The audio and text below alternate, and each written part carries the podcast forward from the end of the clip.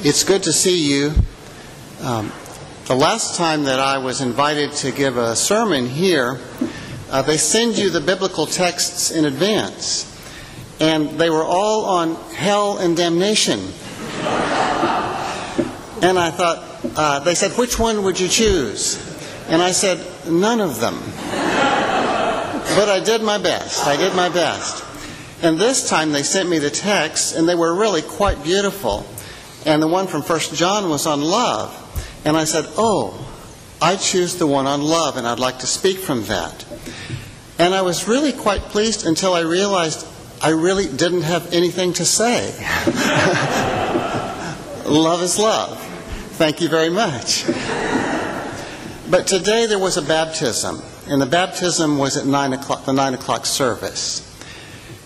And I have always seen a connection between love and baptism because it seems to me that what we're baptized into, not just in the beginning, but at every moment of our lives, is love. Uh, I, am baptized into love, and, and you are too. And the baptizer is life itself. So baptism is an ongoing process. It continues at every moment. And what I'd like to do is just share some thoughts, some reflections that may serve as uh, lures for feeling for you. So, in the beginning, I would like to say I think there's a distinction between being baptized by water and being baptized by fire. Uh, and both are important. When we're baptized by water, something washes over us and into us, and it's, it's smooth, it's easy. And somehow, after that happens, we are a little bit wiser, or a little bit more compassionate, or a little bit more open to creative transformation than we would otherwise be. I call that baptism by water. Baptism by fire is different. Uh, there's a burning, uh, there's some pain. Uh, the burning occurs inside us. Um, sometimes it occurs because we've been burned, but sometimes it occurs more often than not because people we love have been burned. And that's very painful. I want to talk about both kinds of baptism. And if you would allow me, I would like to um, give some personal examples because we're baptized into love. Of course, that means love of other people. Of course, that does. But I think we're baptized into a love of life, uh, the whole of it.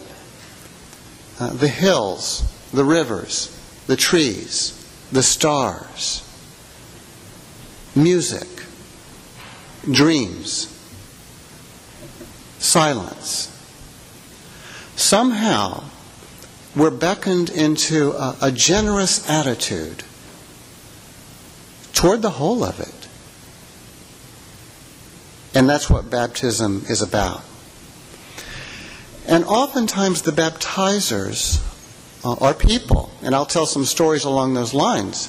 But sometimes the baptizers are music, or the natural world, or the circumstances of life. So, some examples uh, from my own life. Early on, when I was a young boy, I was baptized by a river. Uh, the river was the Guadalupe River in the hill country of Texas. And my family would take me there for vacations. And I actually learned to swim in that river. And my deepest memory is of swimming underwater. And I would swim underwater and there would be the surface, and above the surface were my parents. Above the surface was sunshine. Above the surface, people were having picnics. I loved above the surface, but I really loved beneath the surface too. And you were in the presence of water, and there were fish and scary things too. But it was a different world and it was a beautiful world. And when I swam underwater in that Guadalupe River, I first realized, uh, as do you, I'm sure, that there's a depth dimension to life. There's something behind the surface, beneath the surface, something deeper. It's not just all what appears, there's something below and beneath. And it's a little scary, and it's a lot beautiful. And we have that inside each of us, and we see it in other people. There's the deep side, and it's tender, and it's vulnerable, and it's beautiful. I'm grateful to the Guadalupe River in the hill country of Texas for baptizing me into that small form of wisdom. I also, and again, maybe you too, was baptized by animals. Um, do I have any dog lovers among us? I, I hope so. Thank you. Uh, if you're a cat lover, it's okay. if you just don't like animals, it's okay. You'll still get the point. It's all right. But I would like to talk about dogs. I grew up myself with, uh, in the presence of dogs. Uh, I'm thinking of Cocker Spaniels in this case. And you know, Cocker Spaniels have those beautiful brown eyes. And I really remember as a young boy petting that pet dog and looking in those eyes and realizing there's a soul in there. There's a soul in there. And it's not me. But it sure is important. It sure is beautiful. It's amazing. Dogs helped me realize that there are lives other than my own that count. And they don't have to be the same as me to be beautiful. And touching those dogs, petting them in gentle ways, made me realize actually the beauty of touch. Uh, the beauty of touch, gentle touch, soft touch, a hug, a handshake. I'm grateful to dogs for baptizing me into that realization. I do think that the whole of life is an ongoing process of being baptized. Those are forms of baptism by water because they're soft, they come easily. I'll mention one more music. Have any of you ever been baptized in sound? I think you probably are every time you hear the choir. When I hear a choir and I hear a harmony, something tingles inside me. There are different voices with different melodies on diff- or different notes they're together yet different, and they, they're together yet different. I, I have no other way of saying it. And they're moving together. And it gives me and, and, and us a hope, an image. Maybe, maybe we can dwell together too. Maybe. Maybe we can be in a kind of harmony where the differences are celebrated, appreciated, and there is the togetherness too just like that. That's what our church is seeking to be and often embodies, quite often. I'm grateful to music. Now, there's also baptism by fire. And baptism by fire does not come as easily. And uh, I myself have, been baptized by cold stares. And let me give you an example. When I was um, just out of college, I think, uh, I was real, and still am, quite appreciative of and influenced by Buddhism. I like in Buddhism the sense of quiet listening. I like the sense of connectedness. There's all kinds of things I like about Buddhism. I had it in my mind that I was going to go spend some time in a Zen monastery in Japan. And I did. And I uh, had arranged to stay for about a month or a summer, as I recall, at a Zen monastery. And here's the but I was very proud of myself. Uh, I was very proud of the fact that I was going to do this risky thing and go to this exotic place and be a Zen monk, which just sounded pretty neat to me. And I thought it should sound neat to everybody else, too.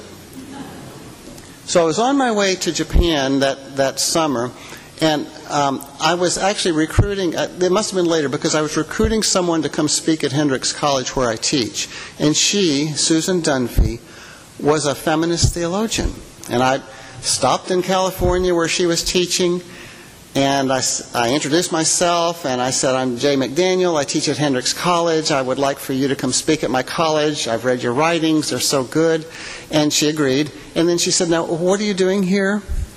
Oh, and that was the perfect question. Oh, thank you for asking. I'm on my way to Japan to go to a Zen monastery. Uh, oh, really? Why would you want to do that? Oh, thank you for asking. Uh, I want to go transcend my ego. because we know that Buddhism is all about transcending the ego, and we know that's the purpose of life, isn't it? And yes, here I go. And as I talked, she began to stare at me, and let me be honest, it was a glare. It wasn't going well, and I knew it. And I knew there was something coming from behind those eyes, looking at me, and, and it did not like what it saw. Me. And so when I finally stopped talking, she said, You go to Japan. You go try to transcend your ego. Good luck. But please understand, some of us don't feel like we have egos in the first place. Some of us have felt like we're doormats, like we're nothings, like we're nobodies, like everybody just treats us as if we're uh, on the periphery. Many women are in that situation, and I've been in that situation. She had suffered from domestic abuse. She knew what it was like to be a doormat. She was speaking from the inside. And she said, What I hope that God gives me is an ego. What I hope that God gives me is a sense of self. Because that's what I lack. You go to Japan. You go. Now, when she said that to me, that was the first of many, many lessons um, in the dangers, on the one hand, of arrogance and spiritual pride and being puffed up, and also the danger of thinking that my story is everybody's story and that there's one story that fits all. There are so many stories. And Susan helped me see that. I'm grateful to her for baptizing me. She baptized me by fire. Thank you. Now, there are other kinds of baptism by fire, and we know them all pain, death, old age, disease. They never come easily. There's no need to romanticize them. In my view, they are not God's will. They are not part of a plan. The future is not preordained. They are painful, also to God.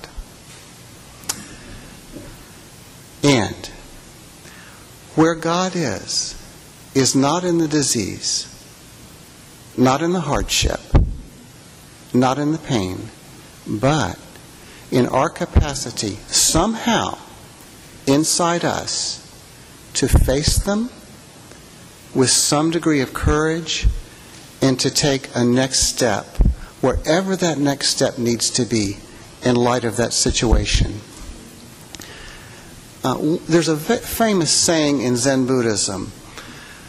Uh, the monk comes up to the master and asks the master, What is it like to be enlightened? And the master says, Nothing special, nothing supernatural. We can't walk on water. So the monk says, What can you do? And the master says, when I fall down, I can get up again. When I fall down, I can get up again.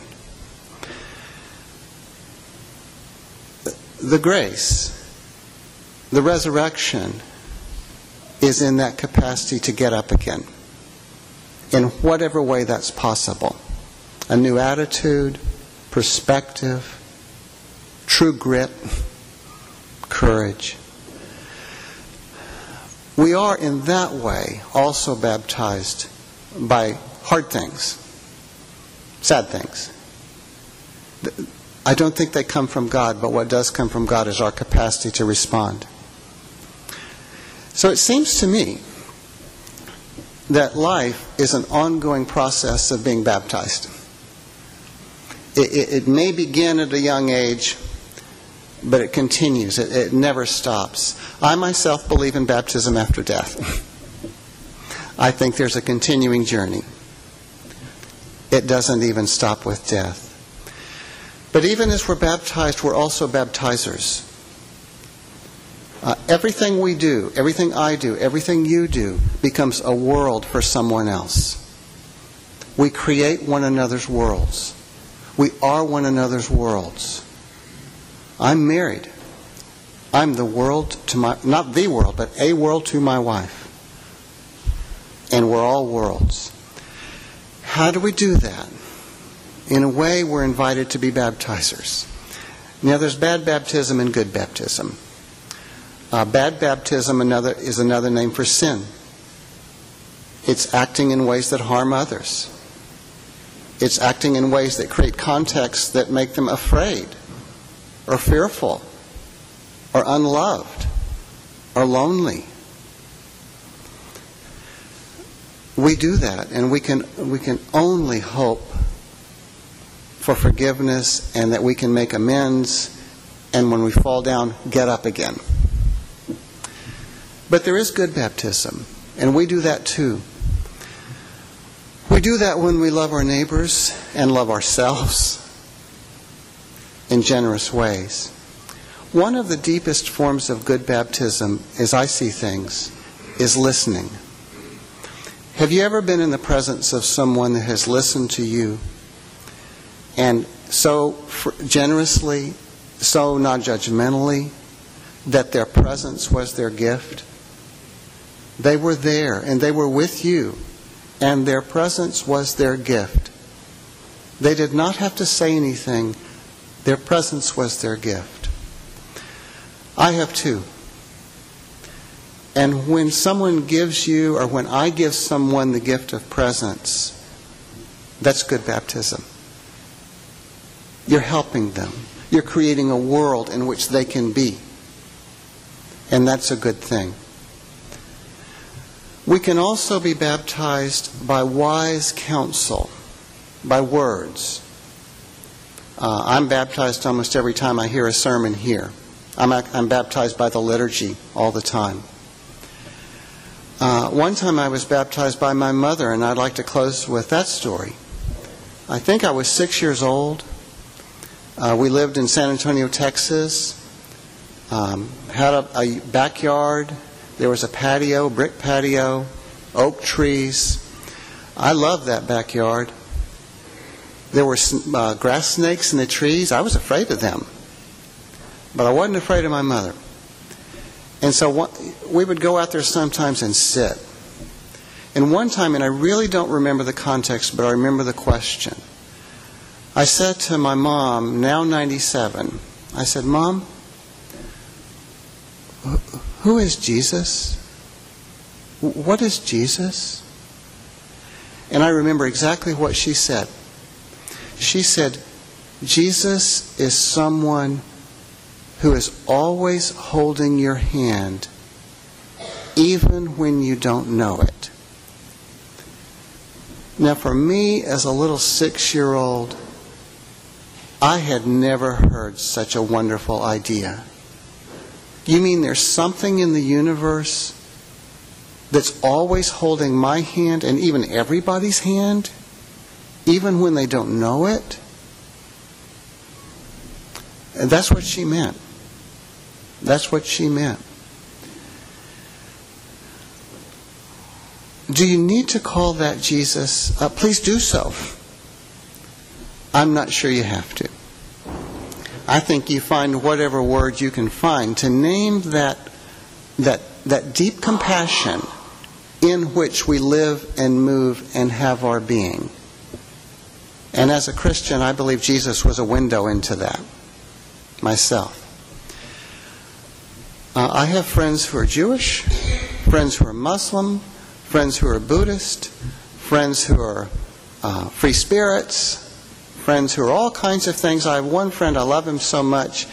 Um, he says, I'm a Confucianist. and, and I said, You mean Confucian, right? Confucian. No, no, I don't mean that at all. I mean, I'm a Confucianist. I'm always confused. I said, Oh, I know that religion too. I think all of us are, are enfolded within that deep compassion. And I think all of us are being perpetually baptized in some way through fire and, yes, uh, through water. So I'm grateful to say that maybe, just maybe, that's what love is about. Baptizing and being baptized. Thank you.